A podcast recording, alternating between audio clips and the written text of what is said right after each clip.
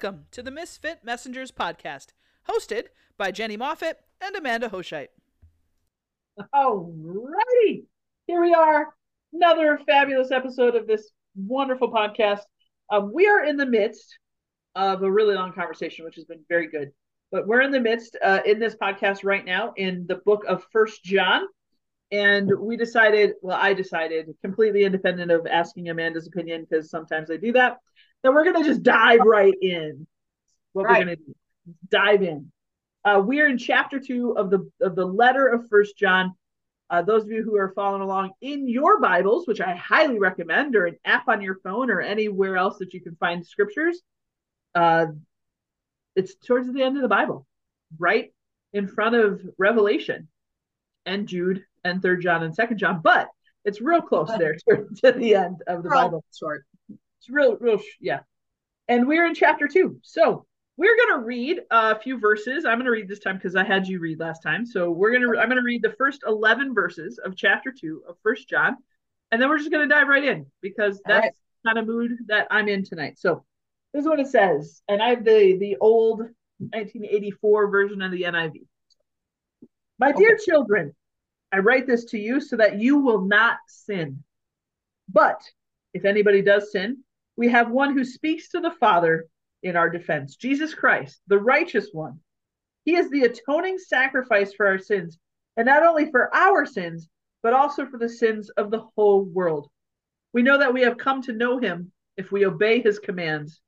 The man who says I do not I the man who says I know him but does not do what he commands is a liar, and the truth is not in him.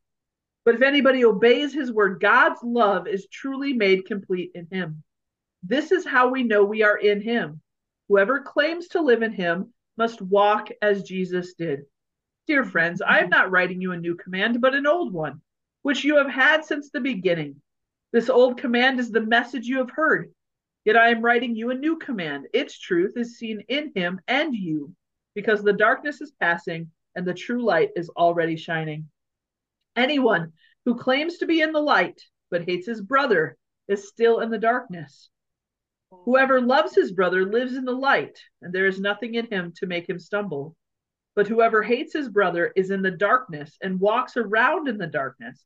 He does not know where he is going because the darkness has blinded him. Mm.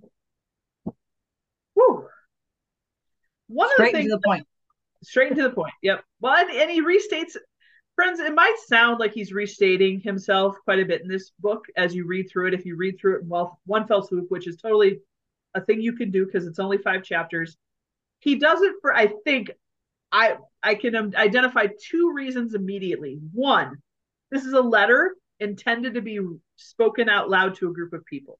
Mhm. And so because when you when you think about a spoken word, something that you're receiving just by your ears, having repetition helps kind of solidify it in your head, right? Because they didn't necessarily have it in the text form where they could look back and reread it multiple times.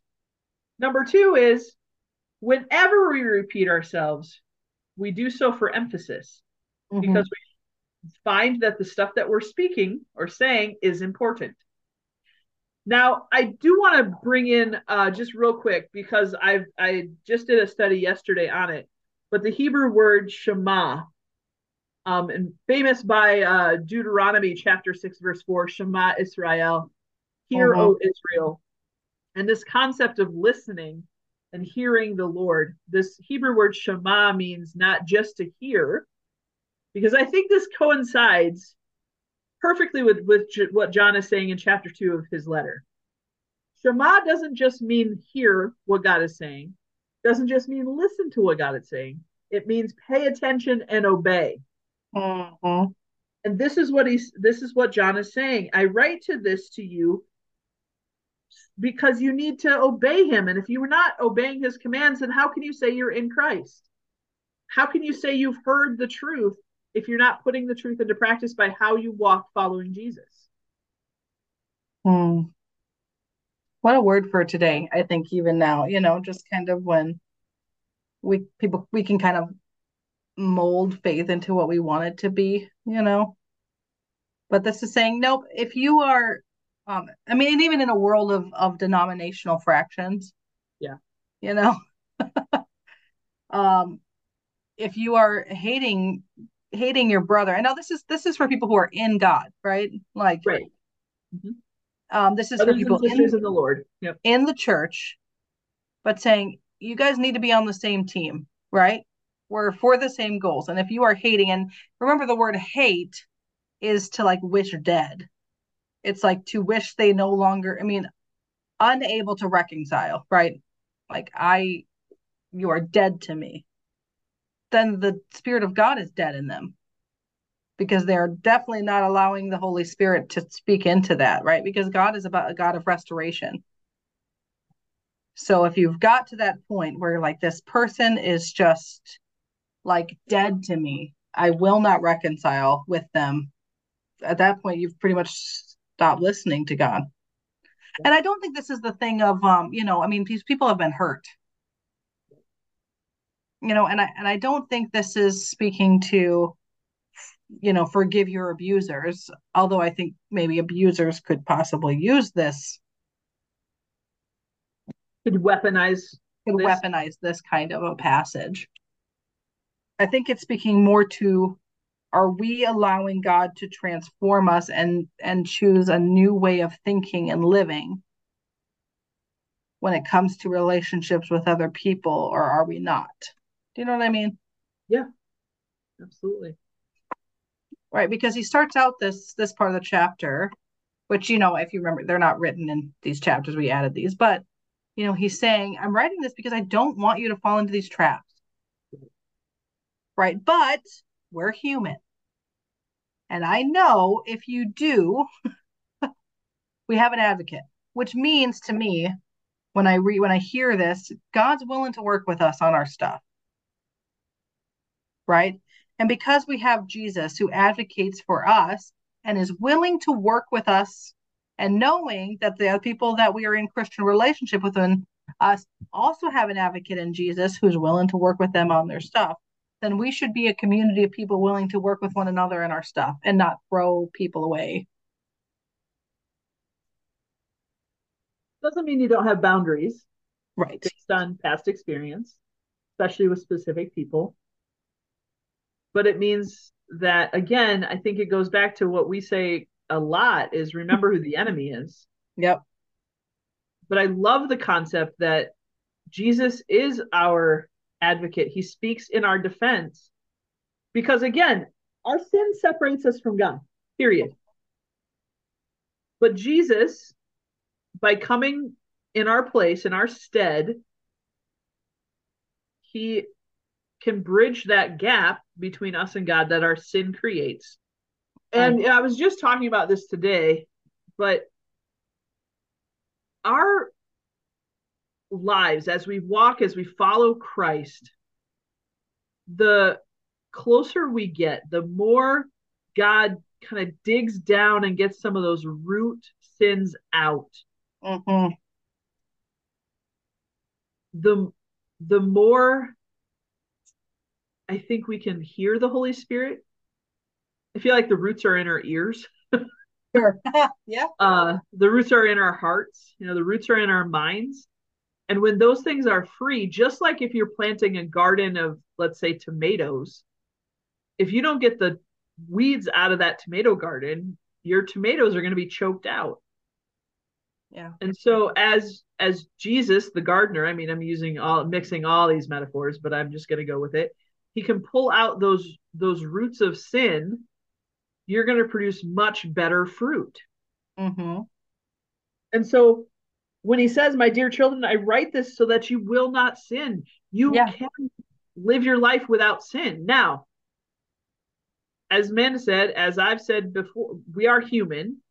We trip up sometimes. So we don't want to get discouraged or in, or despairing about our sin because we do know that Jesus advocates for us. He speaks in our defense. He goes before his Father on our behalf but how much more in, in our love of God and our love of the Lord and all the blessings he's bestowed and all the gifts that he's given and all of the trials and tribulations he's gotten us through to live lives that aren't weighted down by sin. Yeah, yeah.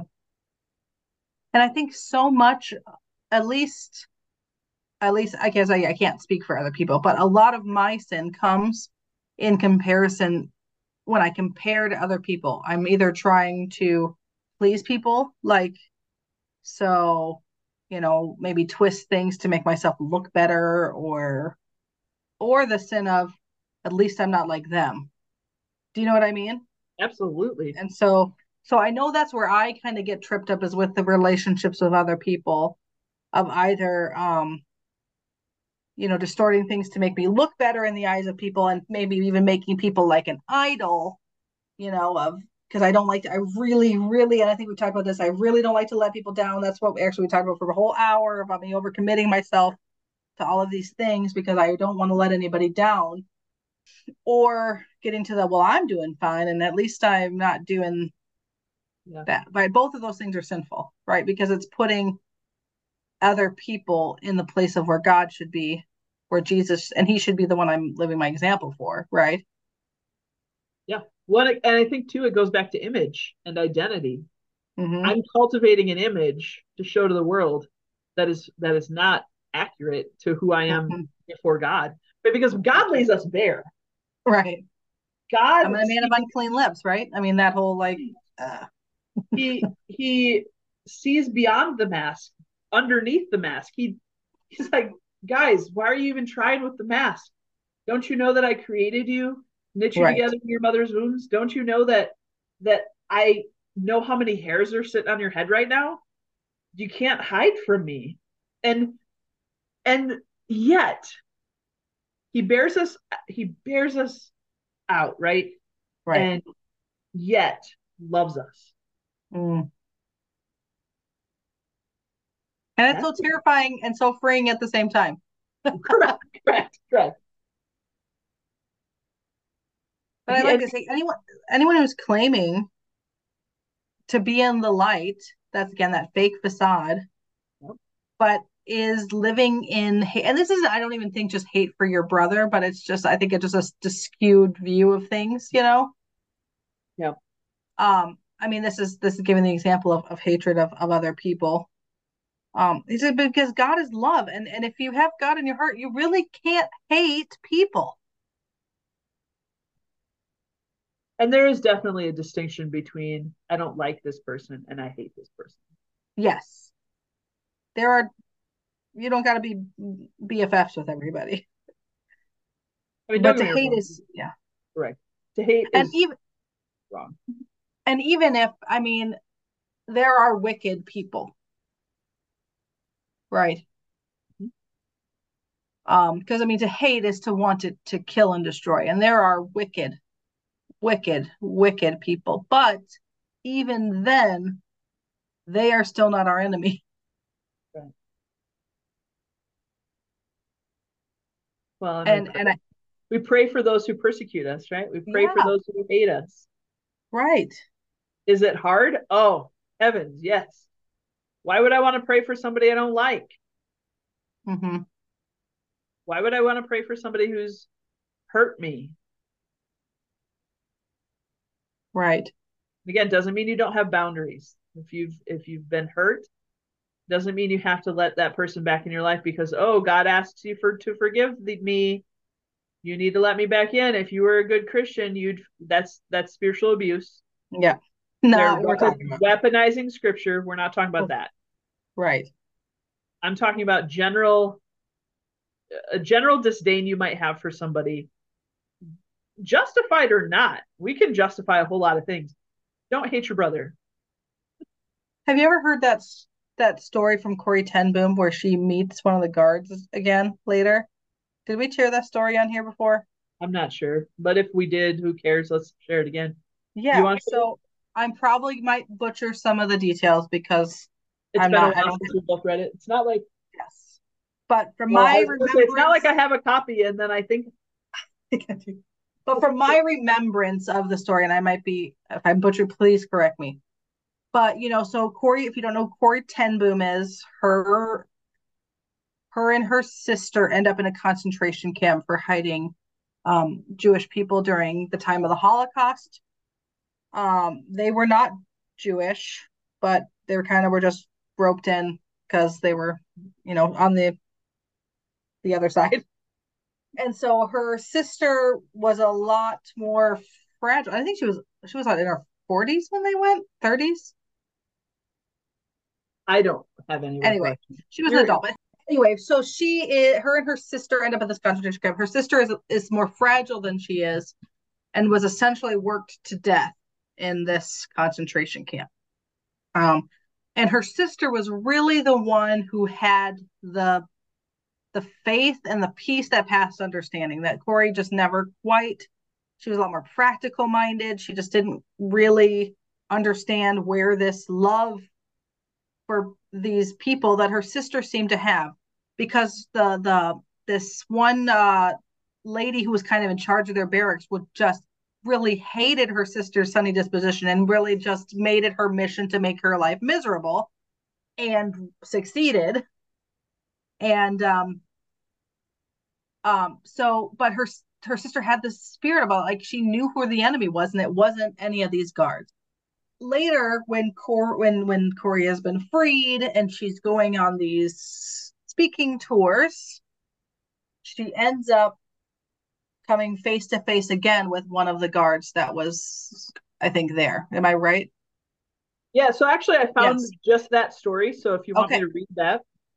Yeah. So it says this. Uh, this is from Corrie ten Boom's words. Um, she says, I was in a church in Munich that I saw him, a balding, heavy-set man in a gray overcoat, a brown felt hat clutched between his hands. People were filing out of the basement room where I had just spoken, moving along the rows, the rows of wooden chairs to the door at the rear. It was 1947, and I had come from Holland to defeated Germany with a message that God forgives.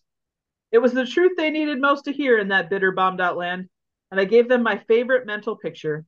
Maybe because the sea is never far from, far from a Hollander's mind, I like to think that that's where forgiven, forgiven sins were thrown. When we confess our sins, I said, God cast them into the deepest ocean, gone mm. forever. The solemn faces stared back at me, not quite daring to believe. They were never quite question. There were never questions after a talk in Germany in 1947. People stood up in silence. In silence, they collected their wraps. In silence, they left the room. And that's when I saw him, working his way forward against the others. One moment I saw the overcoat and the brown hat, the next, a blue uniform and a visored cap with its skull and crossbones. It came back with a rush. The huge room with its harsh overhead lights, the pathetic pile of dresses and shoes in the center of the floor, the shame of walking naked past this man. I could see my sister's frail form ahead of me, ribs sharp beneath the parchment skin. Betsie, how thin you were. Betsie and I had been arrested for concealing Jews in our home during the Nazi occupation of Holland. This man had been a guard at Ravensbrück concentration camp where we were sent. And now he was in front of me, hand thrust out. A fine message, Fräulein. How good it is to know, as you say, all our sins are at the bottom of the sea. And I, who had spoken so glibly of forgiveness, fumbled in my pocketbook rather than take that hand. He would not remember me, of course. How could he remember one prisoner among those thousands of women? But I remembered him, and the leather crop swinging from his belt, I was face to face with one of my captors, and my blood seemed to freeze. You mentioned Ravensbrück in your talk, he was saying. I was a guard there. No, he did not remember me. Hmm. But he said, Since that time, he went on, I've become a Christian. I know that God has forgiven me for the cruel things I did there. And I would like to hear it from your lips as well, Fräulein. Again, the hand came out. Will you forgive me?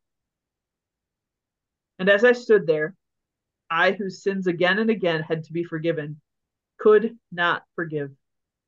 Betsie had died in that place. Could he erase her slow, terrible death simply for for the asking? It could not have been many seconds that he stood there, hand held out, but to me it seemed hours as I wrestled with the most difficult thing I had ever had to do. For I had to do it. I knew that. The message that God forgives has a prior condition that we forgive those who have injured us. If you mm. do not forgive men their trespasses, Jesus said, neither will your Father in heaven forgive your trespasses. I knew it not only as a commandment of God, but as a daily experience. Since the end of the war, I had had a home in Holland for victims of Nazi brutality. Those who were able to forgive their former enemies were also able to return to the outside world and rebuild their lives, no matter what the physical scars. Those who had nursed their bitterness remained invalids. It was as simple and as horrible as that. And still I stood there with a coldness clutching my heart.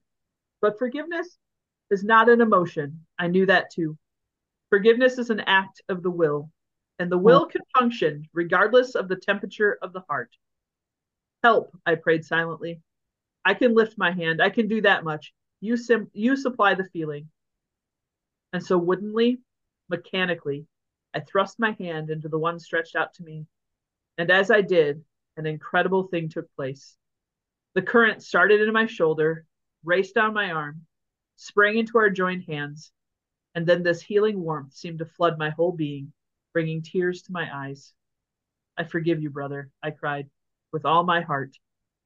For a long moment, we grasped each other's hands, the former guard and the former prisoner. I had never known God's love so intensely as I did right then. Yeah. So good. Sorry. So that is a wow, right? But she's Yeah. knowing God's in my heart.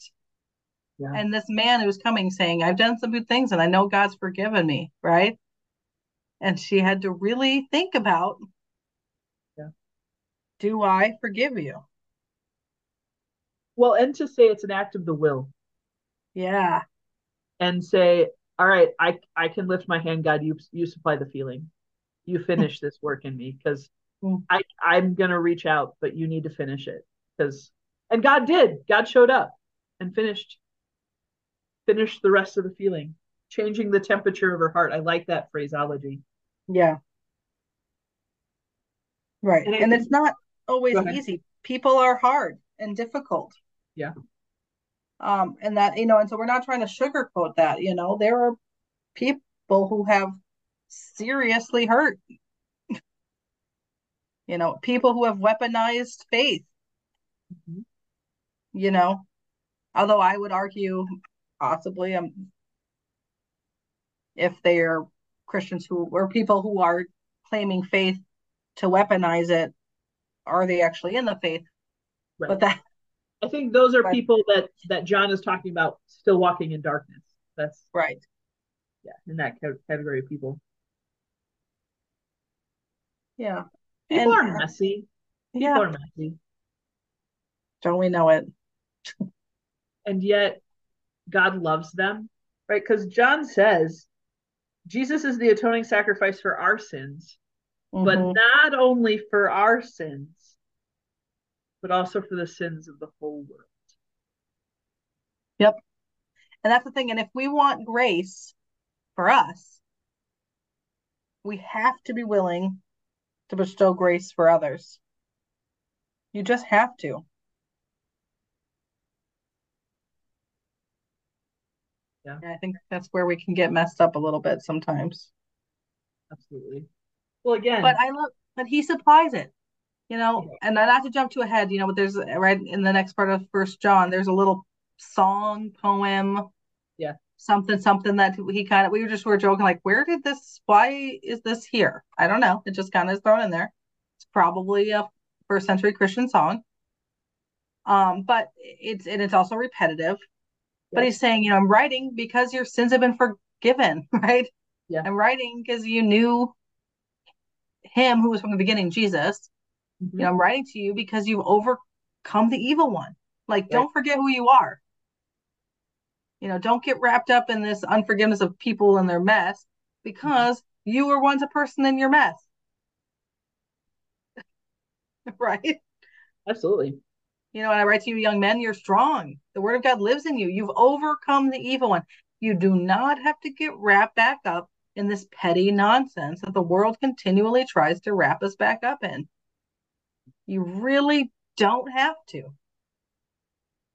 I think as you grow in Christ, um, you become less attached, less attached to the things of the world, less attached to your image, less attached to what other people think of you, less attached to success by any definition, because you realize that your in the entirety of your being is wrapped up in in Christ. Yeah. and that he's the only one whose approval we need and he approves us when we're still sinners romans says that right Yep. while you were still sinners christ demonstrated his love for us by dying when we were still sinners Yep. i mean again not approval in the sense of it doesn't matter what you do with your life that's not what i'm saying but approval in the sense of i will accept you as my child sin sinful you may be right Yep. and I just feel like that love the Father has for us, that is extravagant, sacrificial, over the top love that God has for us, we have to we have to come to terms with it. We have to like receive it, Mhm. internalize it, chew on it, and then respond. And how do, how do you respond to someone's extravagant, sacrificial, crazy awesome love for you? Well, I think you do it by walking behind his son, following his footsteps, hmm loving your brothers and sisters, and telling people about what he's done. I think that's how you do. You know, I don't, we don't generally dabble into uh the world of politics, and I'm only going to brush it slightly. But I was reading an article recently that said there's a group, a fraction of super fringe people who claim Christianity Okay. that are eschewing the words of Jesus because he's too, well, they use the word woke, but that's not necessarily the word I would use. But in this article, that's the word that they used. Wow. And so they're saying these words of Jesus, we're we're Christian, but we're not gonna live our lives based on that kind of stuff because it reminds us too much of an ideology that we maybe aren't partaking of. And I was just maybe well, first it made it made it made me like sad cry like sad laugh, Right. you know, like, like uh like, oh what? my gosh. What? yeah like what you know and i'm saying this is like a super fringe type Right. of niche of people so don't you know um super niche of american weird almost probably a cult um anyway but uh but that kind of thought of you know we we think we know what this is and when we're confronted with anybody who's not thinking like this like, that we're thinking including jesus then you know we're not we're not going to do that you know? We're and not that gonna take it. take it right. And you Oh, can put this for any any any whoever the other is right? And we i think way back to one of our first episodes we talked about the other who's the other? And um and we all every society has another. every niche cl- clique group whatever has an other right. just by nature of human Well, us versus them, us versus them is like old Yeah. school. yeah that's everybody has who that is you know and we don't like we like us and we don't like them and they don't like us and they're bad we're we're good always and whatever but that's the kind of thought of you know if you are hating people where's where's jesus in that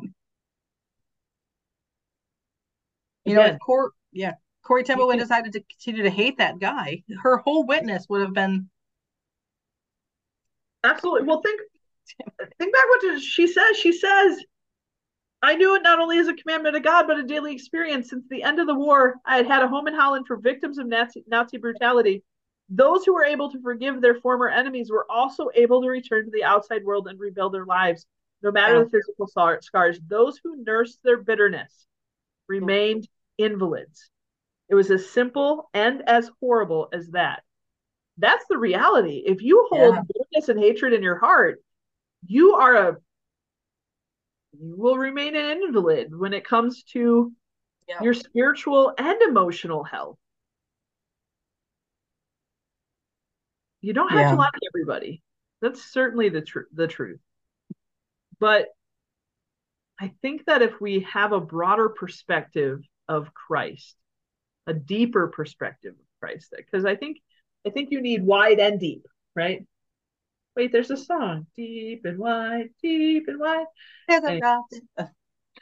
Damn. Songs pop into my head all the times, friends. Um, it's a thing. Some days it's great, some days it's very frustrating. Um, but yeah, First John is all. First John repeatedly talks about, look, if you claim these things but don't act them out, you're lying to yourself. You're walking in darkness. If you hate your brother, claim you're without sin. Don't do it. These commands aren't new. They're old commands. Love. Love your brother. Love your sister. Right? You you can do so. You have Christ. Yep, It is possible. it's possible. But I do think that living it out in real life, in the messy of life, is is hard at times. But if we think of, you know, Paul says, God forgave us sinners of whom I am the worst. And I think if we put ourselves in proper perspective before God and realize that I am a sinner before God, made saint by Jesus' blood, hmm but I started off a sinner just like everybody else in the whole wide world. I'm no better than anybody else. We all started in the same place. You know, Right. it's you know, if we're all drowning in sin, like if we think of it as an ocean, if we're all drowning in sin, do I get to laugh and cackle because I've been saved and rescued in the helicopter and laugh at all those other people still drowning in the ocean? Yeah. That would be obnoxious. No one they'd kick me out of the helicopter back into the dang ocean if you did that, Right. right? right. But we do it as, oh, I'm redeemed. So look at you, you're not. Ha ha ha. And we would never put it in those terms. We don't couch things in those terms, but we definitely live that out at times when we treat brothers I- and sisters. I remember being with someone who was at the church and they were trying to explain to me why I shouldn't let this other person attend our church. And we had to have a conversation of, well, I let you attend this church. So it was, you know, and I remember the the the dawning on his face coming like, oh, yeah, man. That's yeah, Wow. that's what we're about, you know? Like, Yeah. How dare you also save that drowning man out of the ocean? right. I didn't don't like him. In third grade, he called me names.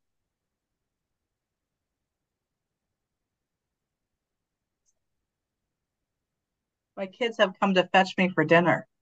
Oh, fabulous. Well, it is about that time. So we can wrap up and be finished with our conversation. Um, enjoy Side your note, dinner. humble brag. My 12 year old son asked me if he could prepare dinner for me. Ooh. made the meatballs all by myself.